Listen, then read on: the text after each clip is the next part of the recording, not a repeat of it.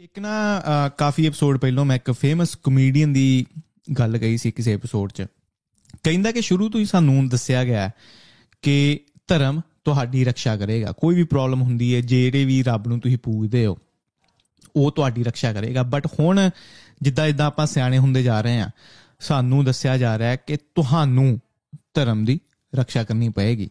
ਤੇ ਮੈਂ ਸੋਚਦਾ ਕਿ ਰੱਬ ਕਦੇ-ਕਦੇ ਕਿੰਨਾ ਬੇਵਕੂਫ ਹੋ ਸਕਦਾ ਕਿ ਜਿਹੜੀ ਵੀ એનર્ਜੀ ਜਾਂ ਜੋ ਵੀ ਰੱਬ ਨੂੰ ਤੁਸੀਂ ਜਿੱਦਾਂ ਵੀ ਮੰਨਦੇ ਹੋ, ਕਿ ਜਿੰਨੇ ਇੰਨੇ ਦੁਨੀਆ ਬਣਾਤੀ, ਦਰਖਤ, ਸੂਰਜ, ਚੰਨ, ਪੂਰਾ ਯੂਨੀਵਰਸ ਜਿੰਨੇ ਕ੍ਰੀਏਟ ਕੀਤਾ, ਕਿਉਂ ਕਿੰਨਾ ਸਟੂਪਿਡ ਹੈ ਕਿ ਆਪਣੇ ਵਾਸਤੇ ਬਾਡੀਗਾਰਡ ਨਹੀਂ ਕ੍ਰੀਏਟ ਕਰ ਪਾਇਆ। ਫਿਰ ਨਾ ਹੀ ਆਪਣੇ ਵਾਸਤੇ ਕੋਈ ਐਸਟੈਬਲਿਸ਼ਮੈਂਟ ਮੰਦਰ ਧਰਮ ਧਾਰਮਿਕ ਸਥਾਨ ਜਾਂ ਗੁਰਦੁਆਰੇ ਜਾਂ ਚਰਚ ਜਾਂ ਇਦਾਂ ਦੀ ਕੋਈ ਵੀ ਧਾਰਮਿਕ ਐਸਟੈਬਲਿਸ਼ਮੈਂਟ ਆਪਣੇ ਵਾਸਤੇ ਉਹ ਨਹੀਂ ਕ੍ਰੀਏਟ ਕਰ ਪਾਇਆ। ਤੇ ਐਜ਼ ਅ ਹਿਊਮਨ ਮੈਂ ਫੀਲ ਕਰਦਾ ਕਿ what the fuck is happening to us ਕੱਲ ਮੇਰੇ ਦੋਸਤ ਨਾਲ ਵੀ ਗੱਲ ਹੁੰਦੀ ਪਈ ਸੀ ਕਹਿੰਦਾ ਪੋਲਿਟਿਕਸ ਤੇ ਧਰਮ ਤੋਂ ਥੋੜਾ ਦੂਰ ਰਿਹਾ ਕਰ ਕੋਈ ਫਾਇਦਾ ਨਹੀਂ ਇੱਥੇ ਗੱਲ ਕਰਨ ਦਾ। ਇੱਕ ਤੇ ਆਪਣੇ ਆਪ ਨੂੰ ਤੂੰ ਐਕਸਪੋਜ਼ ਕਰਦਾ ਹੈ ਰੀਜ਼ਨ ਨਾ ਲੋਕਾਂ ਨੂੰ ਕਿ ਉਹ ਤੇਰੇ ਤੇ ਅਟੈਕ ਕਰਨ। ਤੇ ਹੋਰ ਵੀ ਬਹੁਤ ਟੌਪਿਕ ਨੇ ਜਿਨ੍ਹਾਂ ਤੇ ਤੂੰ ਅਮ, ਬੋਲ ਸਕਦਾ ਹੈ ਸਾਇੰਸ ਦਾ ਹੋ ਗਿਆ ਜਾਂ ਕੋਈ ਹੋਰ ਇਸ਼ੂ ਟੈਕਨੋਲੋਜੀ ਦਾ ਹੋ ਗਿਆ। ਉੱਤੇ ਤੂੰ ਬੋਲ ਸਕਦਾ। ਹੈ। ਤੇ ਮੈਂ ਕਹਿੰਦਾ ਕਿ ਯਾ ਬਿਲਕੁਲ ਅ, ਮੈਂ ਐਗਰੀ ਕਰਦਾ ਕਿਉਂਕਿ ਮੈਂ ਹੀਟ ਕਦੇ ਕਦੇ ਫੀਲ ਕਰਦਾ ਜਦੋਂ ਮੈਂ ਕੋਈ ਕੰਟਰੋਵਰਸ਼ਲ ਟੌਪਿਕ ਪਾਵਾਂ। ਬਟ ਜੇ ਮੇਰੇ ਕੋ ਪਲੇਟਫਾਰਮ ਹੈ ਤੇ ਮੈਨੂੰ ਲੱਗਦਾ ਕਿ ਯਾਰ ਆਹ ਚੀਜ਼ ਗਲਤ ਹੋਈ ਮੈਨੂੰ ਬੋਲਣਾ ਚਾਹੀਦਾ। ਹੈ, ਫਿਰ ਮੇਰੇ ਪਲੇਟਫਾਰਮ ਹੋਣ ਦਾ ਕੋਈ ਫਾਇਦਾ ਨਹੀਂ ਜੇ ਮੈਂ ਆਪਣੀ ਓਪੀਨੀਅਨ ਨਹੀਂ ਦੇ ਪਾਇਆ। ਇੰਨੇ ਐਕਸਟ੍ਰੀਮ ਹੋਣ ਦਾ ਕਾਰਨ ਯੈਸ ਜਨਰੇਸ਼ਨ ਗੈਪ ਤੇ ਮੈਂ ਮੰਨਦਾ ਹੀ ਆ ਜਦੋਂ ਆਪਾਂ ਨਾਨਾ ਨਾਨੀ ਜਾਂ ਦਾਦਾ ਦਾਦੀ ਦੀ ਆਪਾਂ ਗੱਲ ਕਰੀਏ ਨਾ ਉਹ ਜਨਰੇਸ਼ਨ ਦੀ।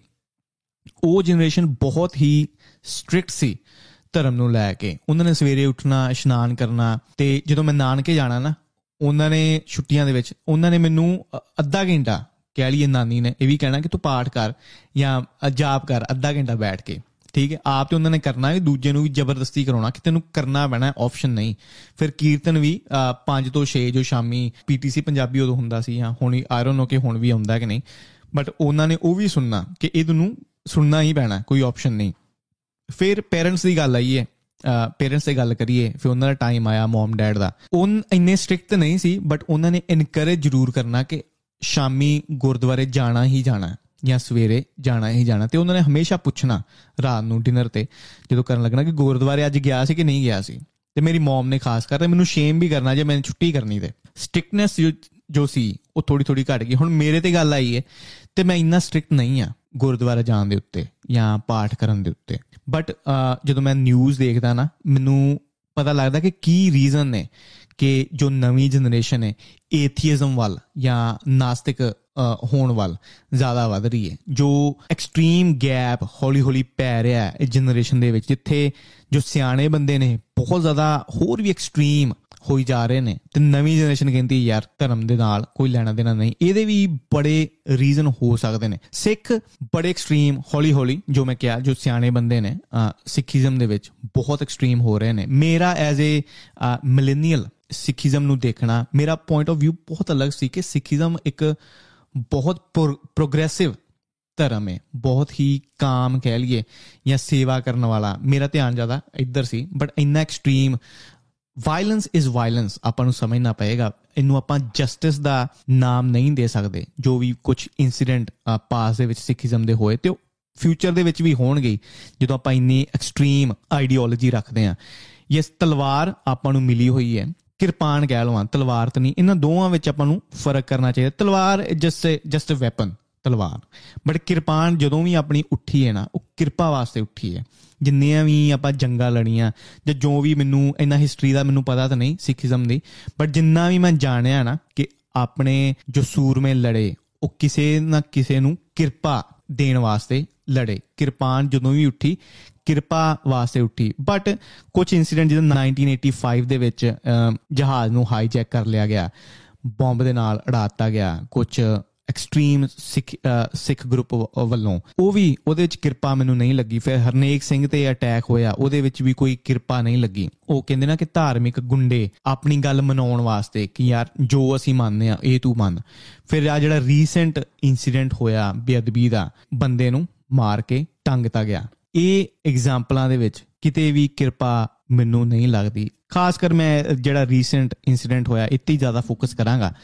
ਕਿਉਂਕਿ ਬਹੁਤ ਬੁਰਾ ਫੀਲ ਲੱਗਾ ਉਹ ਵੀਡੀਓ ਪਹਿਲੀ ਗੱਲ ਉਹ ਦੇਖੀ ਨਹੀਂ ਜਾਂਦੀ ਦੇਖੋ ਕਦੀ ਕਦੀ ਨਾ ਅਹ, ਮਾਰਨਾ ਕਿਸੇ ਨੂੰ ਜਸਟਿਸ ਹੋ ਸਕਦਾ ਹੈ। ਮੈਂ ਉਦਮ ਸਿੰਘ ਮੂਵੀ ਦੇਖਦਾ ਪਿਆ ਸੀਗਾ ਤੇ ਉਹਦੇ ਵਿੱਚ ਜਲਿਆਂ ਵਾਲਾ ਬਾਗ ਦਾ ਸੀਨ ਦੇਖ ਕੇ ਨਾ ਅਹ, ਮੇਰਾ ਰੋਣਾ ਕੱਲ ਪਰਸੋਂ ਦੀ ਗੱਲ ਮੈਂ ਰੋਣਾ ਸ਼ੁਰੂ ਕਰਤਾ ਜਲਿਆਂ ਵਾਲਾ ਬਾਗ ਅਹ, ਦਾ ਸੀਨ ਦੇਖ ਕੇ। ਉਹ ਹਜੇ ਮੂਵੀ ਸੀ। ਸੋਚੋ ਰਿਐਲਿਟੀ ਦੇ ਵਿੱਚ ਕਿੰਨੀ ਦੁਖਦ ਘਟਨਾ ਉਹ ਹੋਈ ਹੋਏਗੀ। ਤੇ ਉਦੋਂ ਮੈਨੂੰ ਉਦਮ ਸਿੰਘ ਦਾ ਐਕਸ਼ਨ ਸਹੀ ਲੱਗਾ ਕਿ ਉਹ ਇੰਗਲੈਂਡ ਗਿਆ ਤੇ ਉਹਨੇ ਗੋਲੀ ਮਾਰਤੀ ਉਹ ਡਾਇਰ ਨੂੰ। ਉਹ ਇੱਕ ਸਿੰਪਲ ਐਗਜ਼ੀਕਿਊਸ਼ਨ ਸਟਾਈਲ ਸੀ ਕਿ ਗੋਲੀ ਮਾਰਤੀ, ਤੈਨੂੰ ਮੈਂ ਖਤਮ ਕਰਤਾ। ਬਟ ਜੋ ਸਿੰਘੂ ਬਾਰਡਰ ਤੇ ਹੋਇਆ, ਉਹਦਾ ਪਹਿਲੋਂ ਹੱਥ ਵੱਢਣਾ, ਲੱਤ ਵੱਢਣੀ ਤੇ ਉਹਨੂੰ ਜ਼ਿੰਦਾ ਨੂੰ ਟੰਗ ਦੇਣਾ ਸਾਰਿਆਂ ਦੇ ਸਾਹਮਣੇ, ਇਹ ਰਾਈਟ ਐਕਸ਼ਨ ਨਹੀਂ ਹੋ ਸਕਦਾ। ਠੀਕ ਹੈ, ਮੈਂ ਜੇ ਤਾਲਿਬਾਨ ਨੂੰ ਕ੍ਰਿਟਿਸਾਈਜ਼ ਕਰਦਾ ਸਕਰੂਟਨਾਈਜ਼ ਕਰਦਾ, ਫਿਰ ਜੋ ਐਕਸਟ੍ਰੀਮ ਟੈਰਰਿਸਟ ਗਰੁੱਪ ਨੇ, ਜੋ ਧਰਮ ਦਾ ਨਾਮ ਲੈ ਕੇ ਧੋਣਾ ਵੜ ਦਿੰਦੇ ਨੇ, ਜੇ ਉਹਨਾਂ ਨੂੰ ਆਪਾਂ ਕ੍ਰਿਟਿਸਾਈਜ਼ ਕਰਦੇ ਆ ਤੇ ਆਪਾਂ ਨੂੰ ਵੀ ਇਹ ਦੇਖਣਾ ਪਏਗਾ ਕਿ ਆਪਾਂ ਕਿੱਦਾਂ ਦੇ ਐਕਸ਼ਨ ਲੈ ਰਹੇ ਆ ਅਗਰ ਧਰਮ ਦੇ ਬੰਦੇ, ਧਾਰਮਿਕ ਬੰਦੇ ਗੁੱਡ ਗਾਇਜ਼ ਅਗਰ ਉਹ ਇਦਾਂ ਟੰਗ ਦੇਣਗੇ, ਹੱਥ ਵੱਢ ਕੇ, ਲੱਤ ਵੱਢ ਕੇ, ਤਾਂ ਫਿਰ ਸ਼ੈਤਾਨ ਕੀ ਕਰੇਗਾ? ਅਗਰ ਧਰਮ ਇਦਾਂ ਦੇ ਐਕਸ਼ਨ ਕਰੇਗਾ ਤਾਂ ਸੋਚੋ ਸ਼ੈਤਾਨ ਕਿੰਨਾ ਐਕਸਟ੍ਰੀਮ ਜਾ ਸਕਦਾ ਹੈ। ਤੇ ਜਿੰਨੇ ਵੀ ਇਹ ਕਾਰਾ ਕੀਤਾ ਅਥਾਰਟੀ ਉਹਨੂੰ ਕਿੱਥੋਂ ਮਿਲੀ? ਕੀ ਉਹਨੇ ਪੂਰੇ ਅਹ, ਸਿੱਖ ਜਗਤ ਨਾਲ ਪੂਰੇ ਪੰਥ ਨਾਲ ਡਿਸਕਸ਼ਨ ਕੀਤੀ? ਹੁਣ ਮੇਰੀ ਇਮੇਜ ਤੇ ਵੀ ਹੁਣ ਕੋਈ ਮੈਨੂੰ ਪੁੱਛੇਗਾ ਕਿ ਯਾਰ ਉਹ ਤੁਸੀਂ ਹੋਈ ਹੋ ਨਾ? ਤੁਸੀਂ ਤੇ ਕਹਿੰਦੇ ਹੋ ਤੁਸੀਂ ਇੰਨੇ ਐਕਸਟ੍ਰੀਮ ਨਹੀਂ। ਤੁਸੀਂ ਤੇ ਬੜੀ ਸੇਵਾ ਕਰਦੇ ਹੋ। ਪਰ ਦੇਖੋ ਕੀ ਕੀਤਾ। ਰਾਈਟ ਤੇ ਹੁਣ ਜੇ ਕਲਪ੍ਰਿਟ ਨੂੰ ਦੇਖੀਏ ਜਿਨ੍ਹਾਂ ਨੇ ਜਿੰਨੇ ਵੀ ਇਹ ਐਕਸ਼ਨ ਲਿਆ ਕਿੰਨਾ ਸਕਿਨੀ ਸੀ ਯਾਰ ਉਹ। ਬਿਲਕੁਲ ਆਪਾਂ ਨੂੰ ਵੈਪਨਸ ਮਿਲੇ ਹੋਏ ਨੇ। ਆਪਾਂ ਨੂੰ ਕਿਹਾ ਗਿਆ ਕਿ ਇਹਨੂੰ ਤੁਸੀਂ ਚਲਾਓ ਜਦੋਂ ਤੁਹਾਨੂੰ ਲੋੜ ਪੈਂਦੀ ਹੈ ਕਿਸੇ ਦੀ ਰੱਖਿਆ ਕਰਨੀ ਪਏ। ਬਟ ਐਦਾਂ ਆਪਾਂ ਨੂੰ ਚਲਾਉਣ ਵਾਸਤੇ ਵੈਪਨ ਜਾਂ ਕਿਰਪਾਨ ਕਦੇ ਵੀ ਮੈਨੂੰ ਤੇ ਲੱਗਦਾ ਨਹੀਂ ਦੱਸਿਆ ਗਿਆ। ਫਿਰ ਕਨਸਪੀਰੇਸੀ ਗਵਰਨਮੈਂਟ ਦੀ ਬਿਲਕੁਲ ਕਨਸਪੀਰੇਸੀ ਹੈ, ਸਾਜ਼ਿਸ਼ ਹੈ ਗਵਰਨਮੈਂਟ ਦੀ। ਫਿਰ ਜੋ ਲਖੀਮਪੁਰ ਦਾ ਇਨਸੀਡੈਂਟ ਹੋਇਆ ਸੀ, ਉਹਨੂੰ ਕਵਰ ਅਪ ਕਰਨ ਵਾਸਤੇ ਇਹ ਇਨਸੀਡੈਂਟ ਹੋਇਆ ਕਿ ਉਤੋਂ ਜਿੰਨਾ ਮੀਡੀਆ ਦਾ ਧਿਆਨ ਸੀ ਉਤੋਂ ਭਟਕੇ ਤੇ ਇੱਧਰ ਆਵੇ। ਫਿਰ ਫਾਰਮਿੰਗ ਪ੍ਰੋਟੈਸਟ ਨੂੰ ਦਿੱਲੀ ਦੇ ਵਿੱਚ ਨਵੰਬਰ ਦੇ ਵਿੱਚ ਆਈ ਥਿੰਕ ਪੂਰਾ ਸਾਲ ਹੋ ਜਾਏਗਾ। ਇਹਨੂੰ ਤੋੜਨ ਵਾਸਤੇ ਵੀ ਇਹ ਚੀਜ਼ ਕੀਤੀ ਗਈ। ਦੋ ਸਟੇਟਾਂ ਦੀ ਪੁਲਿਸ ਉੱਥੇ ਅਵੇਲੇਬਲ ਸੀ, ਹਰਿਆਣਾ ਤੇ ਪੰਜਾਬ। ਕਿਸੇ ਨੂੰ ਵੀ ਪਤਾ ਨਹੀਂ ਲੱਗਾ ਕਿ ਕੋਈ ਬੰਦਾ ਇਦਾਂ ਦੀ ਬੇਅਦਬੀ ਕਰ ਰਿਹਾ। ਤੇ ਬੇਅਦਬੀ ਦਾ ਹਜੇ ਤੱਕ ਕਨਫਰਮ ਹੋਇਆ ਵੀ ਨਹੀਂ ਕਿਹੜੇ ਗ੍ਰੰਥ ਦੀ ਬੇਅਦਬੀ ਹੋਈ। ਤੇ ਫਿਰ ਜੋ ਬੰਦਾ ਸੀ, ਜਿਸ ਹਿਸਾਬ ਨਾਲ ਉਹ ਦਿੱਲੀ ਪਹੁੰਚਿਆ, ਕਹਿੰਦੇ ਨੇ ਕਿ ਉਹਨੂੰ ਇਹ ਵੀ ਨਹੀਂ ਸੀ ਪਤਾ, ਪਿੰਡ ਦੇ ਬਾਹਰ ਦਾ ਰੋਡ ਵੀ ਨਹੀਂ ਸੀ ਪਤਾ। ਦਿਹਾੜੀਦਾਰ ਬੰਦਾ ਹੈ ਬਹੁਤ ਗਰੀਬ ਫੈਮਿਲੀ ਸੀ। ਉਹ ਦਿੱਲੀ ਕਿੱਦਾਂ ਪਹੁੰਚ ਗਿਆ? ਠੀਕ ਹੈ ਇਹ ਜੇ ਸਾਰੇ ਡਾਟਸ ਨੂੰ ਆਪਾਂ ਮਿਲਾਈਏ ਤੇ ਯੈਸ ਕਨਸਪੀਰੇਸੀ ਕਿਤੇ ਨਾ ਕਿਤੇ ਲੱਗਦੀ ਵੀ ਹੈ। ਫਿਰ ਜੇ ਮੈਂ ਬੇਅਦਬੀ ਤੇ ਆਵਾਂ ਨਾ ਇੱਕ ਪਹਿਲੋਂ ਵੀ ਐਪੀਸੋਡ 'ਚ ਮੈਂ ਕਿਹਾ ਸੀ ਕਿ ਨਸ਼ਾ ਹਰੇਕ ਅਹ, ਜੋ ਵੀ ਕਲਪ੍ਰੇਟ ਹੋਇਆ ਜਿੰਨੇ ਵੀ ਇਹ ਕੰਮ ਕੀਤੇ ਨੇ ਨਸ਼ਾ ਇੱਕ ਨਾ ਬੜੀ ਇੱਕ ਕਾਮਨ ਚੀਜ਼ ਹੈ ਸਾਰੀਆਂ ਬੇਅਦਬੀਆਂ ਦੇ ਵਿੱਚ। ਨਸ਼ਾ ਜਦੋਂ ਆਪਾਂ ਨੂੰ ਪਤਾ ਹੈ ਕਿ ਹਰੇਕ ਪਿੰਡ 'ਚ ਅਵੇਲੇਬਲ ਹੈ ਆਪਾਂ ਨੂੰ ਉੱਤੇ ਫੋਕਸ ਕਰਨਾ ਚਾਹੀਦਾ। ਪਹਿਲਾਂ ਤਾਂ ਨਸ਼ਾ ਨੂੰ ਗਾਇਬ ਕਰਨਾ ਚਾਹੀਦਾ ਪਿੰਡਾਂ ਦੇ ਵਿੱਚੋਂ। ਫਿਰ ਮੈਂ ਨਾ ਕੱਲ ਹੀ ਸੋਚਣ ਦਿਆ ਸੀ ਕਿ ਕਿਸੇ ਦੇ ਘਰ ਦੇ ਵਿੱਚ ਐਂਟਰੀ ਮਾਰ ਕੇ ਉਹਨਾਂ ਦਾ ਟੀਵੀ ਤੋੜਨਾ ਜਾਂ ਉਹਨਾਂ ਦੀ ਕੋਈ ਚੀਜ਼ ਖੋਹ ਕੇ ਲੈ ਜਾਣਾ ਉਹਨਾਂ ਦੇ ਘਰ ਦੇ ਵਿੱਚੋਂ ਇਹ ਕਿੰਨਾ ਕੁ ਸੌਖਾ ਹੈ ਇੰਨਾ ਸੌਖਾ ਨਹੀਂ। ਫਿਰ ਗੁਰਦੁਆਰੇ ਦੇ ਵਿੱਚ ਵੜ ਕੇ ਗੁਰੂ ਗ੍ਰੰਥ ਸਾਹਿਬ ਦੀ ਬੇਅਦਬੀ ਕਰਨਾ ਇਹ ਕਿੰਨਾ ਸੌਖਾ ਹੈ। ਆਈ ਥਿੰਕ ਇਹ ਕਿਸੇ ਦੇ ਘਰ ਦੇ ਅਹ, ਵਿੱਚੋਂ ਚੋਰੀ ਕਰਨ ਨਾਲੋਂ ਤੇ ਬਹੁਤ ਸੌਖਾ ਹੈ।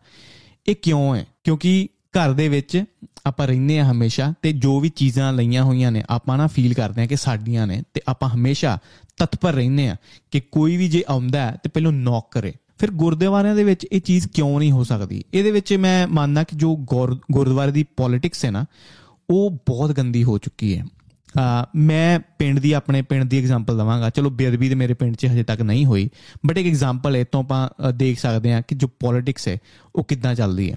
ਸਾਡੇ ਪਿੰਡ ਨਾ ਇੱਕ ਪਾਠੀ ਸਿੰਘ 10-15 ਸਾਲ ਪਹਿਲਾਂ ਸਾਡੇ ਪਿੰਡ ਦੇ ਵਿੱਚ ਆਇਆ ਤੇ ਉਹ ਇੰਨਾ ਪੋਜ਼ਿਟਿਵ ਸੀ ਨਾ ਕਿ ਉਹਨੇ ਪਿੰਡ ਦੇ ਵਿੱਚ ਛੋਟੀਆਂ-ਛੋਟੀਆਂ ਐਕਟੀਵਿਟੀਆਂ ਧਾਰਮਿਕ ਐਕਟੀਵਿਟੀਆਂ ਸ਼ੁਰੂ ਕੀਤੀਆਂ ਤੇ ਜਿੰਨੀ ਵੀ ਪਿੰਡ ਦੀ ਨਵੀਂ ਪਨੀਰੀ ਸੀ ਸਾਰਿਆਂ ਦਾ ਰੁਝੇਵਾਂ ਗੁਰਦੁਆਰੇ ਜਾਣ ਦਾ ਬਹੁਤ ਜ਼ਿਆਦਾ ਬਣ ਗਿਆ। ਤੇ ਪਿੰਡ ਨਾ ਇੱਕ ਬਹੁਤ ਇੱਕ ਪੋਜ਼ਿਟਿਵ ਲੇਅਰ ਪਿੰਡ ਦੇ ਵਿੱਚ ਆ ਗਈ। ਬਟ ਜਦੋਂ ਉਹ ਪਾਠੀ ਸਿੰਘ ਨੂੰ ਲੱਗਾ ਕਿ ਯਾਰ ਪਿੰਡ 'ਚ ਕੁਝ ਚੀਜ਼ਾਂ ਜੋ ਪੋਲਿਟੀਕਲ ਨੇ, ਉਹ ਗਲਤ ਹੋ ਰਹੀਆਂ ਨੇ, ਤੇ ਉਹਨੇ ਉਹ ਚੀਜ਼ਾਂ ਮੈਂਸ਼ਨ ਕਰਨੀਆਂ। ਹੁਣ ਜੋ ਵੀ ਪਿੰਡ ਦੇ ਬੁੱਢੇ ਖੁੰਡ ਸੀ, ਜਿਨ੍ਹਾਂ ਦੀ ਘਰੇ ਨਹੀਂ ਸੀ ਚੱਲਦੀ, ਉਹਨਾਂ ਨੇ ਆਪਣੀ ਚਲਾਉਣੀ ਸੀ ਗੁਰਦੁਆਰੇ ਕਿ ਇਹ ਪਾਠੀ ਸਿੰਘ ਬਾਹਰੋਂ ਆ ਕੇ ਸਾਨੂੰ ਦੱਸੇਗਾ ਕਿ ਅਸੀਂ ਆਪਣਾ ਪਿੰਡ ਕਿੱਦਾਂ ਚਲਾਉਣਾ। ਹੁਣ ਉਹ ਪਾਠੀ ਸਿੰਘ 10 ਜਾਂ 15 ਸਾਲ ਮੇਰੇ ਪਿੰਡ ਰਿਹਾ, ਉਹਨੂੰ ਪਿੰਡ ਦੇ ਵਿੱਚੋਂ ਕੱਢ ਦਿੱਤਾ ਗਿਆ। ਹੁਣ ਜੋ ਨਵੇਂ ਪਾਠੀ ਸਿੰਘ ਆਏ, ਉਹਨੂੰ ਦੇਣੇ ਆਪਾਂ 5000 ਰੁਪਏ ਠੀਕ ਹੈ, ਉਹ ਕੋ ਫੈਮਿਲੀ ਹੈ 5000 ਰੁਪਏ ਇੱਕ ਜਿੰਨੂੰ ਆਪਾਂ ਰੱਬ ਮੰਨਦੇ ਆ ਉਹਦਾ ਇੱਕ ਸਿਪਾਹੀ, ਉਹਦਾ ਇੱਕ ਪਾਠੀ ਸਿੰਘ, ਉਹਨੂੰ 5000 ਰੁਪਏ ਆਪਣੀ ਹਿਪੋਕ੍ਰੀਸੀ ਦਾ ਲੈਵਲ ਦੇਖੋ ਕਿ ਜਿਹੜੇ ਸਰੂਪ ਨੂੰ ਆਪਾਂ ਰੱਬ ਮੰਨਿਆ, ਉਹਦੇ ਵਾਸਤੇ ਆਪਾਂ ਮਰਨ ਮਰਾਉਣ ਤੱਕ ਜਾਂਦੇ ਆ ਉਹਦੇ ਪਾਠੀ ਨੂੰ 5000 ਰੁਪਇਆ ਦੇਣਾ, ਚਲੋ 10000 ਰੁਪਇਆ ਵੀ ਦੇਣਾ, ਇੱਕ ਸ਼ਰਮ ਵਾਲੀ ਗੱਲ ਆਪਣੇ ਵਾਸਤੇ ਹੋਣੀ ਚਾਹੀਦੀ ਹੈ। ਜਿਹਨੂੰ 5000 ਰੁਪਇਆ ਮਿਲਦਾ ਪਿਆ 10000 ਰੁਪਇਆ ਮਿਲਦਾ ਪਿਆ ਕੀ ਉਹ ਕਿਤੇ ਹੋਰ ਜੌਬ ਨਹੀਂ ਦੇਖੇਗਾ? ਠੀਕ ਆ, ਉਹਦਾ ਧਿਆਨ ਭਟਕੇਗਾ, ਉਹ ਇੱਧਰ ਉੱਧਰ ਜਾਏਗਾ, ਗੁਰਦੁਆਰੇ ਨਹੀਂ ਰਹੇਗਾ। ਇਹੀ ਉਹਦੀ ਸੈਲਰੀ ਵੱਧ ਹੋਵੇ, ਉਹ ਗੁਰਦੁਆਰੇ ਹਮੇਸ਼ਾ ਪ੍ਰੈਜ਼ੈਂਟ ਰਵੇ ਪ੍ਰੋਟੈਕਸ਼ਨ ਸਰੂਪ ਦੀ ਹੋ ਸਕਦੀ ਹੈ। ਬਟ ਇਹ ਚੀਜ਼ਾਂ ਤੇ ਆਪਣਾ ਨਾ ਦਿਮਾਗ ਨਹੀਂ ਚੱਲਦਾ। ਆਪਾਂ ਸਿਆਣੇ ਤੇ ਬਹੁਤ ਬੰਦੇ ਆ ਨਾ ਬਟ ਆਪਣੇ ਅੰਦਰ ਝਾਤੀ ਮਾਰ, ਮਾਰਨ ਦਾ ਆਪਾਂ ਨਹੀਂ ਸੋਚਦੇ। ਅਗਰ ਪਾਠੀ ਸਿੰਘ ਨੂੰ ਜੇ ਆਪਾਂ ਸਰੂਪ ਦੀ ਰਿਸਪੈਕਟ ਕਰਦੇ ਆ ਨਾ ਪਾਠੀ ਸਿੰਘ ਦੀ ਓਨੀ ਹੀ ਰਿਸਪੈਕਟ ਹੋਣੀ ਚਾਹੀਦੀ ਹੈ ਗੁਰਦੁਆਰਿਆਂ ਦੇ ਵਿੱਚ ਪੋਲਿਟਿਕਸ ਨਾ ਵਾੜੀਏ। ਇਹ ਸਾਰੇ ਜੋ ਵੀ ਬੇਅਦਬੀਆਂ ਜਿੰਨੀਆਂ ਵੀ ਹੋਈਆਂ ਨਾ, ਉਹਦੇ ਵਿੱਚ ਪੋਲਿਟਿਕਸ ਇੱਕ ਬਹੁਤ ਵੱਡਾ ਰੀਜ਼ਨ ਹੈ ਪੋਲਿਟਿਕਸ ਤੋਂ ਬਿਨਾ ਇਹ ਕੰਮ ਨਹੀਂ ਹੋ ਸਕਦਾ। ਤੇ ਫਿਰ ਮੈਂ ਨਿਹੰਗ ਸਿੰਘ ਦੀ ਗੱਲ ਕਰਾਂ, ਇਹ ਇਹ ਵੀ ਕਨਸਪੀਰੇਸੀ ਦਾ ਇੱਕ ਪਾਰਟ ਹੈ ਕਿ ਜਦੋਂ ਉਹਨੂੰ ਲੈ ਕੇ ਜਾ ਰਹੇ ਸੀ, ਉਹਦੇ ਕੇਸ ਕੱਟੇ ਹੋਏ ਸੀ, ਤੇ ਉਹਨੇ ਹਿੰਦੀ 'ਚ ਗਾਲਾਂ ਕੱਢੀਆਂ। ਤੇ ਇਹ ਇੱਕ ਪਾਰਟ ਫਿਰ ਇੱਕ ਹੋਰ ਮੈਂ ਇੰਟਰਵਿਊ ਸੁਣਦਾ ਪਿਆ ਸੀ YouTube ਦੇ ਉੱਤੇ। ਇੱਕ ਨਿਹੰਗ ਸਿੰਘ ਦੀ ਮਾਂ ਜੋ ਉੱਥੇ ਕਾਫੀ ਬੋਲ ਰਿਹਾ ਟੀਵੀ ਦੇ ਉੱਤੇ, ਉਹਦੀ ਮਾਂ ਦੀ ਇੰਟਰਵਿਊ ਹੋਈ। ਉਹਦੀ ਮਾਂ ਕਹਿੰਦੀ ਹੈ ਕਿ ਉਹ ਘਰੋਂ ਨਿਕਲਿਆ ਹੋਇਆ ਪੜਿਆ ਲਿਖਿਆ ਨਹੀਂ ਤੇ ਅਸੀਂ ਭੁੱਖੇ ਮਰਦੇ ਪਏ ਆ ਤੇ ਸਾਡੀ ਉਹ ਕੋਈ ਵੀ ਨਹੀਂ ਸੁਣਦਾ। ਵਗੈਰਾ ਵਗੈਰਾ ਬਹੁਤ ਚੀਜ਼ਾਂ ਉਹਦੀ ਮਾਂ ਨੇ ਬੋਲਿਆ ਕਿ ਕਿਦਾਂ ਉਹਨਾਂ ਦੇ ਆਪਰੇਸ਼ਨ ਹੋਏ ਨੇ, ਘਰ ਦੀ ਹਾਲਤ ਕਿੰਨੀ ਖਰਾਬ ਹੈ ਮਾੜਾ ਜਿਹਾ ਥੋੜਾ ਮੈਂ ਇੱਧਰ ਜਾਵਾਂ ਟੌਪਿਕ ਤੋਂ।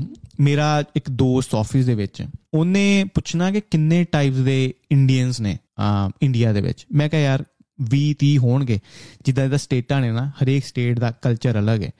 ਕਹਿੰਦਾ, ਮੈਂ ਸੋਚ ਸੁਣਿਆ ਕਿ ਜੋ ਇੰਡੀਆ ਦੇ ਧਰਮ ਨੇ, ਉਹ ਬੜੇ ਪੀਸਫੁਲ ਨੇ ਮੈਡੀਟੇਸ਼ਨ ਸਿਖਾਉਂਦੇ ਨੇ। ਜਿੱਦਾਂ ਤੁਸੀਂ ਆਪਣੀ ਸਪਿਰਚੁਅਲਿਟੀ ਨੂੰ ਅਗੇਨ ਕਰ ਸਕਦੇ ਹੋ। ਸਾਰੇ ਧਰਮ ਇਦਾਂ ਦੇ ਹੀ ਨੇ। ਤੇ ਮੈਂ ਉਹਨੂੰ ਆਨਸਰ ਕੀਤਾ, ਨਹੀਂ, ਸਾਰੇ ਧਰਮ ਇਦਾਂ ਨਹੀਂ। ਜਿੱਦਾਂ ਮੇਰਾ ਸਿੱਖੀਜ਼ਮ ਹੈ, ਮੇਰਾ ਸਿੱਖ ਧਰਮ ਹੈ, ਬਿਲਕੁਲ ਸਪਿਰਚੁਅਲਿਟੀ ਨੂੰ ਤੁਸੀਂ ਫੋਲੋ ਕਰਦੇ ਹੋ ਬਟ ਉਹ ਇਹ ਵੀ ਚੀਜ਼ ਸਿਖਾਉਂਦਾ ਹੈ ਕਿ ਰਿਸਪੌਂਸਿਬਿਲਿਟੀ ਤੁਹਾਡੀ ਫੈਮਿਲੀ ਦੇ ਪ੍ਰਤੀ ਹੋਣੀ ਚਾਹੀਦੀ ਹੈ। ਪੀਸ ਵੀ ਸਿਖਾਉਂਦਾ ਬਟ ਮੇਰਾ ਧਰਮ ਇਹ ਨਹੀਂ ਕਹਿੰਦਾ ਕਿ ਪਹਾੜਾਂ ਤੇ ਜਾ ਕੇ ਤੁਸੀਂ ਆਪਣੀ ਫੈਮਿਲੀ ਨੂੰ ਛੱਡ ਕੇ ਪਹਾੜਾਂ ਤੇ ਜਾ ਕੇ ਭਗਤੀ ਕਰੋ। ਮੇਰਾ ਧਰਮ ਕਹਿੰਦਾ ਕਿ ਤੁਸੀਂ ਆਪਣੀ ਲਾਈਫ ਬਿਤਾਉਣੀ ਹੈ ਫੈਮਿਲੀ 'ਚ ਰਹਿ ਕੇ ਜੋ ਰਿਸਪੌਂਸਿਬਿਲਿਟੀਆਂ ਨੇ, ਜੋ ਬੱਚੇ ਨੇ, ਤੁਹਾਡੇ ਪੇਰੈਂਟਸ ਨੇ, ਉਹਨਾਂ ਦੀ ਟੇਕ ਕੇਅਰ ਜ਼ਰੂਰ ਕਰਨੀ ਹੈ। ਇਹ ਸ਼ੁਰੂ ਤੋਂ ਮੈਂ ਮੰਨਿਆ ਕਿ ਸਿੱਖੀਜ਼ਮ ਇਹ ਸਿਖਾਉਂਦਾ, ਚਲੋ ਮੈਂ ਗਲਤ ਹੋ ਸਕਦਾ ਮੈਂ ਮੰਨਦਾ ਕਿ ਸਭ ਤੋਂ ਔਖਾ ਦੁਨੀਆ ਦਾ ਕੰਮ ਹੈ ਕਬੀਲਦਾਰੀ। ਜਦੋਂ ਪਤਾ ਹੈ ਬੱਚਿਆਂ ਦੀ ਫੀਸ ਜਾਏਗੀ, ਜਦੋਂ ਪਤਾ ਤੁਹਾਨੂੰ ਬਿਲਸ ਪੇ ਕਰਨੇ ਪੈਣੇ ਨੇ, ਤੁਹਾਡੀ ਫੈਮਲੀਜ਼ ਤੁਹਾਡੇ ਪੇਰੈਂਟਸ ਉਹਨਾਂ ਦੀ ਰਿਸਪੌਂਸਿਬਿਲਿਟੀ ਤੁਹਾਡੇ ਘਰ ਵਾਲੀ ਦੀ ਰਿਸਪੌਂਸਿਬਿਲਿਟੀ ਆਪਣੇ ਘਰ ਨੂੰ ਛੱਡ ਕੇ ਜਾਣਾ, ਬਾਹਰ ਕਿਤੇ ਦੋਸਤਾਂ 'ਚ ਜਾਂ ਕਿਸੇ ਕਬੀਲੇ 'ਚ ਜਾਂ ਕਿਸੇ ਹੋਰ ਗੁਰਦੁਆਰੇ ਜਾ ਕੇ ਰਹਿਣਾ, ਇਹ ਬਹੁਤ ਸੌਖਾ ਹੈ। ਬਹੁਤ ਸੌਖਾ ਹੈ। ਠੀਕ ਹੈ, ਤੁਸੀਂ ਅਗਰ ਧਰਮ ਨੂੰ ਰਿਪਰੈਜ਼ੈਂਟ ਕਿਸੇ ਨੂੰ ਕਰਦੇ ਪਏ ਹੋ ਬਟ ਉਹਨਾਂ ਦੀਆਂ ਜਿੰਨੀਆਂ ਵੀ ਨੈਰੇਟਿਵਸ ਨੇ, ਜੋ ਵੀ ਸਿੱਖਿਆਵਾਂ ਨੇ, ਉਤੋਂ ਤੁਸੀਂ ਭੱਜਦੇ ਪਏ ਹੋ, ਤੁਹਾਡੀ ਮਾਂ ਘਰੇ ਭੁੱਖੀ ਮਰਦੀ ਪਈ ਹੈ, ਤੇ ਤੁਸੀਂ ਟੀਵੀ ਤੇ ਜਾ ਕੇ ਐਲਾਨ ਕਰਦੇ ਪਏ ਹੋ ਕਿ ਅਸੀਂ ਦੇ ਬੜੇ ਸ਼ੇਰ ਆ ਤਗੜੇ। ਉਹ ਚੀਜ਼ ਆ, ਬਹੁਤ ਗਲਤ ਹੈ। ਮੈਂ ਪਰਸਨਲੀ ਉਹ ਬੰਦੇ ਦੀ ਕੋਈ ਰਿਸਪੈਕਟ ਨਹੀਂ ਕਰਦਾ ਜੋ ਰਿਸਪੌਂਸਿਬਿਲਿਟੀ ਤੋਂ ਭੱਜਿਆ ਹੋਇਆ, ਕਿਉਂਕਿ ਮੈਂ ਆਪਣੇ ਪੇਰੈਂਟਸ ਦੀ ਵੀ ਟੇਕ ਕੇਅਰ ਕਰਦਾ ਵਾਂ। ਠੀਕ ਹੈ? ਆਪਣੇ ਫਿਊਚਰ ਜੋ ਮੇਰੀ ਵਾਈਫ ਹੋਏਗੀ, ਬੱਚੇ ਹੋਏ, ਹੋਣਗੇ, ਉਹਨਾਂ ਦਾ ਸੋਚ ਕੇ ਹੁਣ ਕੰਮ ਕਰਦਾ ਪਿਆ ਵਾਂ ਰਿਸਪੌਂਸਿਬਿਲਿਟੀਆਂ ਦੇ ਵਿੱਚ ਫਸਿਆ ਹੋਇਆ ਵਾਂ ਤੇ ਮੈਂ ਇੰਜੋਏ ਵੀ ਕਰਦਾ, ਠੀਕ ਹੈ? ਬਿਲਕੁਲ ਲਾਈਫ ਹਾਰਡ ਹੈ ਬਟ ਰਿਸਪੌਂਸਿਬਿਲਿਟੀ ਤੋਂ ਭੱਜਣਾ, ਜੋ ਵੀ ਬੰਦਾ ਭਜਦਾ ਆਈ ਹੈਵ ਨੋ ਰਿਸਪੈਕਟ ਮੈਂ ਨਾ ਦੁਨੀਆ ਦੇ ਟੌਪ ਰਿਲੀਜਨ ਦੇਖਦਾ ਪਿਆ ਸੀ ਥੋੜੀ ਸਟੱਡੀ ਕਰਦਾ ਪਿਆ ਸੀ, ਸਭ ਤੋਂ ਨੰਬਰ 1 ਤੇ ਹੁੰਦਾ ਹੈ ਕ੍ਰਿਸਚੀਅਨਿਟੀ ਲਗਭਗ 31% ਪੂਰੀ ਦੁਨੀਆ ਦਾ। ਦੂਜੇ ਨੰਬਰ ਤੇ ਹੁੰਦਾ ਹੈ ਇਸਲਾਮ, ਲਗਭਗ 25% ਦੁਨੀਆ ਦਾ। ਫਿਰ ਤੀਜੇ ਨੰਬਰ ਤੇ ਹੁੰਦਾ ਹੈ ਏਥੀਇਜ਼ਮ ਸਭ ਤੋਂ ਤੇਜ਼ੀ ਨਾਲ ਵਾਧਾ ਹੋਇਆ ਜਿਹਨੂੰ ਆਪਾਂ ਕਹਿੰਦੇ ਆ ਨਾਸਤਿਕ। ਉਹ ਆਉਂਦੇ ਨੇ ਆਈ ਥਿੰਕ 15% ਨਾਸਤਿਕ ਇਦਾਂ ਕਿ ਇਹ ਲੋਕ ਮੈਂ ਜਿੰਨੇ ਵੀ ਮਿਲਿਆ, ਮੈਂ ਵੀ ਸੋਚਦਾ ਹਾਂ ਕਿ ਥੋੜਾ ਥੋੜਾ ਮੈਂ ਨਾਸਤਿਕ ਹੌਲੀ ਹੌਲੀ ਹੁੰਦਾ ਜਾ ਰਿਹਾ ਹਾਂ ਯਾ ਸਿੱਖ ਵੈਲਿਊਜ਼ ਮੇਰੇ ਵਿੱਚ ਨੇ, ਪਰ ਨਾਸਤਿਕ ਵੱਲ ਵੀ ਮੈਂ ਹੌਲੀ ਹੌਲੀ ਵਧਦਾ ਜਾ ਰਿਹਾ। ਕਿਉਂ? ਕਿਉਂਕਿ ਜਿੰਨੇ ਵੀ ਨਾਸਤਿਕ ਮੈਂ, ਨਾਸਤਿਕਾਂ ਨੂੰ ਮੈਂ ਮਿਲਿਆ ਨਾ, ਉਹ ਕਹਿੰਦੇ ਨੇ ਕਿ ਉਹ ਬੜੇ ਕੂਲ ਨੇ ਪਹਿਲੀ ਗੱਲ ਤੇ। ਉਹ ਉਹਨਾਂ ਦੇ ਥਾਟਸ ਇੰਨੇ ਐਕਸਟ੍ਰੀਮ ਨਹੀਂ, ਉਹ ਆਪਣੀ ਨਾਰਮਲ ਲਾਈਫ ਜੀ ਰਹੇ ਨੇ। ਆ, ਉਹ ਕਹਿੰਦੇ ਕਿ ਜਿੰਨੀ ਧਾਰਮਿਕ ਵੈਲਿਊਜ਼ ਹੋਣਗੀਆਂ, ਉਹ ਆਈ ਥਿੰਕ ਤੁਹਾਨੂੰ ਬਹੁਤ ਕਨਫਲਿਕਟ ਕਰ ਦਿੰਦੇ ਆ ਦੂਜੇ ਧਰਮ ਦੇ ਨਾਲ।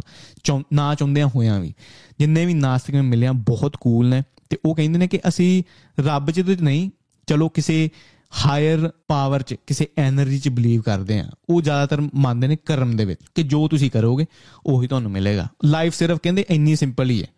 ਬਿਲਕੁਲ ਸਿੰਪਲ ਲਾਈਫ ਹੈ। ਜੋ ਤੁਸੀਂ ਕਰੋਗੇ, ਉਹੀ ਚੀਜ਼ ਤੁਹਾਨੂੰ ਅੱਗੇ ਫਿਊਚਰ 'ਚ ਮਿਲੇਗੀ। ਫਿਰ ਚੌਥੇ ਨੰਬਰ ਤੇ ਹੁੰਦਾ ਹਿੰਦੂ ਧਰਮ। ਪੂਰੀ ਦੁਨੀਆ ਦੇ ਵਿੱਚ ਲਗਭਗ 15% ਤੇ ਪੰਜਵੇਂ ਤੇ ਹੁੰਦਾ ਬੁੱਧੀਜ਼ਮ ਤੇ ਨੌਵੇਂ ਨੰਬਰ ਤੇ ਹੁੰਦਾ ਸਿੱਖ ਧਰਮ, ਜੋ ਹੈ 0.30% ਪੂਰੀ ਦੁਨੀਆ ਦੇ ਵਿੱਚ। ਜਿੰਨੇ ਵੀ ਮੈਂ ਧਰਮ ਗਿਣਾਏ ਨਾ, ਉਹਨਾਂ ਵਿੱਚੋਂ ਅਗਰ ਮੈਨੂੰ ਦੇਖਣਾ ਪਏ, ਬਹੁਤ ਜ਼ਿਆਦਾ ਐਕਸਟ੍ਰੀਮ ਧਰਮ ਨੇ, ਇੱਕ ਤੇ ਇਸਲਾਮ, ਫਿਰ ਉਹ ਚ ਸਿੱਖੀਜ਼ਮ ਵੀ ਆਉਂਦਾ ਕਿਉਂ? ਰੀਜ਼ਨ ਬੀਨ ਜੋ ਵੀ ਰੀਸੈਂਟ ਇਨਸੀਡੈਂਟ ਹੋਏ। ਕ੍ਰਿਸਚੀਅਨਿਟੀ ਦੇ ਵਿੱਚ ਉਹ ਜੀਸਸ ਦਾ ਮਜ਼ਾਕ ਵੀ ਉਡਾਉਂਦੇ ਨੇ। ਹਿੰਦੂਇਜ਼ਮ ਦੇ ਵਿੱਚ ਵੀ ਆਪਾਂ ਟੀਵੀਜ਼ ਤੇ ਦੇਖਿਆ। ਕਿ ਨਾਟਕ ਵੀ ਆਉਂਦੇ ਨੇ, ਫਿਰ ਤੁਸੀਂ ਉਹਨਾਂ ਦੇ ਜੋ ਧਾਰਮਿਕ ਗ੍ਰੰਥ ਨੇ, ਉਹ ਤੁਸੀਂ ਕੈਰੀ ਕਰ ਸਕਦੇ ਹੋ ਨਾਰਮਲੀ ਠੀਕ ਹੈ? ਬਟ ਸਿੱਖੀਜ਼ਮ ਦੇ ਵਿੱਚ ਇਦਾਂ ਨਹੀਂ। ਇੱਕ ਗੁਰਦੁਆਰੇ ਤੋਂ ਬਾਹਰ ਆਈ ਥਿੰਕ ਅਗਰ ਮੈਂ ਘਰੇ ਕਰਨਾ ਹੋਵੇ, ਗੁਰੂ ਗ੍ਰੰਥ ਸਾਹਿਬ ਪੜ੍ਹਨਾ ਹੋਵੇ, ਤੇ ਮੈਂ ਫੋਨ ਤੋਂ ਇਲਾਵਾ ਨਹੀਂ ਪੜ੍ਹ ਸਕਦਾ। ਕਾਫੀ ਸਟ੍ਰਿਕਟ ਆ ਆਪਾਂ। ਪਤਾ ਨਹੀਂ ਇਹ ਚੀਜ਼ ਸਹੀ ਹੈ ਕਿ ਗਲਤ ਹੈ। ਬਟ ਜੋ ਇਨਸੀਡੈਂਟ ਹੁਣ ਹੋਏ, ਕਿਸੇ ਨੂੰ ਕੱਲ ਮੈਂ ਦੋਸਤ ਨਾਲ ਗੱਲ ਕਰਦਾ ਪਿਆ ਸੀ, ਸਾਰੇ ਧਰਮ ਇਦਾਂ ਲਾ ਕੇ ਕਿ ਜੇ ਕਿਸੇ ਨੂੰ ਕੋਈ ਧਰਮ ਚੂਜ਼ ਕਰਨਾ ਪਵੇ ਸਮਝੋ ਇੱਕ ਨਾਰਮਲ ਬੰਦਾ ਕਿਸੇ ਵੀ ਧਰਮ ਦਾ ਉਹਨੂੰ ਨਹੀਂ ਪਤਾ। ਉਹਨੂੰ ਇੱਕ ਧਰਮ ਚੂਜ਼ ਕਰਨਾ ਪਏ, ਤਾਂ ਕਿਹੜਾ ਧਰਮ ਚੂਜ਼ ਕਰੇਗਾ? ਜ਼ਿਆਦਾਤਰ ਮੈਜੋਰਿਟੀ ਚੁਣੇਗਾ ਬੁੱਧੀਜ਼ਮ ਰੀਜ਼ਨ ਬੀਨ ਉਹ ਚ ਫਰੀडम ਹੈ, ਕਿ ਉਹ ਚ ਇਦਾਂ ਦੇ ਐਕਟ ਸੋਸਾਇਟੀ ਦੇ ਵਿੱਚ ਨਹੀਂ ਹੋਏ, ਕਿਸੇ ਨੇ ਬੰਬ ਦੇ ਨਾਲ ਕਿਸੇ ਨੂੰ ਨਹੀਂ ਉਡਾਇਆ, ਕਿਸੇ ਨੇ ਕਿਸੇ ਦਾ ਗਾਟਾ ਨਹੀਂ ਲਾਇਆ। ਠੀਕ ਹੈ, ਬੁੱਧੀਜ਼ਮ ਬਹੁਤ ਪੀਸਫੁਲ ਧਰਮ ਹੈ।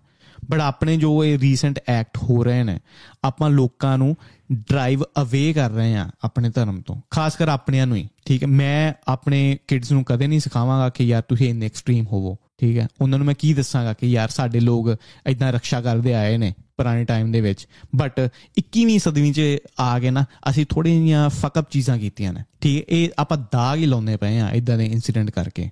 ਕੋਈ ਆਪਾਂ ਵਧੀਆ ਪ੍ਰੋਮੋਸ਼ਨ ਨਹੀਂ ਆਪਣੀ ਹੁੰਦੀ ਪਈ। ਤੇ ਕਨਕਲੂਜਨ ਮੈਂ ਇਹਦਾ ਇਹੀ ਕੱਢਾਂਗਾ ਕਿ ਗੁਰੂ ਗ੍ਰੰਥ ਸਾਹਿਬ ਜੀ ਆਪਣੀ ਸਟਰੈਂਥ ਹੋਣੀ ਚਾਹੀਦੀ ਹੈ। ਆਪਣੀ ਵੀਕਨੈਸ ਨਹੀਂ। ਹੁਣ ਲੋਕਾਂ ਨੂੰ ਪਤਾ ਹੈ ਆਪਣੀ ਵੀਕਨੈਸ ਹੈ ਤੇ ਉਹਦੀ ਐਡਵਾਂਟੇਜ ਵਾਰ-ਵਾਰ ਉਹ ਲੈ ਰਹੇ ਨੇ। ਤੇ ਫਿਰ ਐਂਡ 'ਚ ਮੈਂ ਇਹੀ ਗੱਲ ਕਰਾਂ ਕਿ ਜੇ ਧਾਰਮਿਕ ਬੰਦੇ ਐਦਾਂ ਦੇ ਕੰਮ ਕਰਨਗੇ, ਜੋ ਦਿੱਲੀ ਦੇ ਵਿੱਚ ਹੋਇਆ, ਬੰਦੇ ਨੂੰ ਟੰਗਤਾ ਫਿਰ ਸ਼ੈਤਾਨ ਕਿੱਦਾਂ ਦਾ ਕੰਮ ਕਰੇਗਾ? ਗੁੱਡ ਬੰਦੇ ਦੇ ਵਿੱਚ ਤੇ ਬੈਡ ਬੰਦੇ ਦੇ ਵਿੱਚ ਫ਼ਰਕ ਹੋਣਾ ਚਾਹੀਦਾ। ਬਟ ਉਹ ਘਟਨਾ ਤੋਂ ਬਾਅਦ ਚੰਗੇ ਤੇ ਮਾੜੇ ਦੇ ਵਿੱਚ ਕੋਈ ਫ਼ਰਕ ਨਹੀਂ ਲੱਗ ਰਿਹਾ। ਵਾਇਲੈਂਸ ਨੂੰ ਆਪਾਂ ਜਸਟਿਸ ਨਾ ਮੰਨੀਏ। ਠੀਕ ਹੈ, ਮੈਂ ਕੋਈ ਸੋਲੂਸ਼ਨ ਨਹੀਂ ਦੇ ਰਿਹਾ ਕਿ ਕੀ ਹੋਣਾ ਚਾਹੀਦਾ। ਮੈਂ ਇਹੀ ਦੱਸ ਰਿਹਾ ਕਿ ਕੀ ਨਹੀਂ ਹੋਣਾ ਚਾਹੀਦਾ। ਮੈਨੂੰ ਨਹੀਂ ਪਤਾ ਕਿ ਉਹਦਾ ਪ੍ਰੋਪਰ ਆਨਸਰ ਕੀ ਹੈ। ਬਟ ਇਦਾਂ ਬੰਦੇ ਨੂੰ ਵੜ ਦੇਣਾ, ਇਹ ਪ੍ਰੋਪਰ ਆਨਸਰ ਨਹੀਂ। ਇਹ ਸੀ ਅੱਜ ਦਾ ਐਪੀਸੋਡ ਆਈ ਹੋਪ ਸਾਰਿਆਂ ਨੂੰ ਵਧੀਆ ਲੱਗਿਆ ਹੋਵੇਗਾ। ਹੁਣ ਮਿਲਦੇ ਆਪਾਂ ਅਗਲੇ ਐਪੀਸੋਡ 'ਚ। ਮੈਂ ਤੁਹਾਡਾ ਆਪਣਾ ਕਾਕਾ ਬਲੀ, ਨਾਮ ਮੇਰਾ ਗਗਨਦੀਪ ਸਿੰਘ। ਸਤਿ ਸ਼੍ਰੀ ਅਕਾਲ।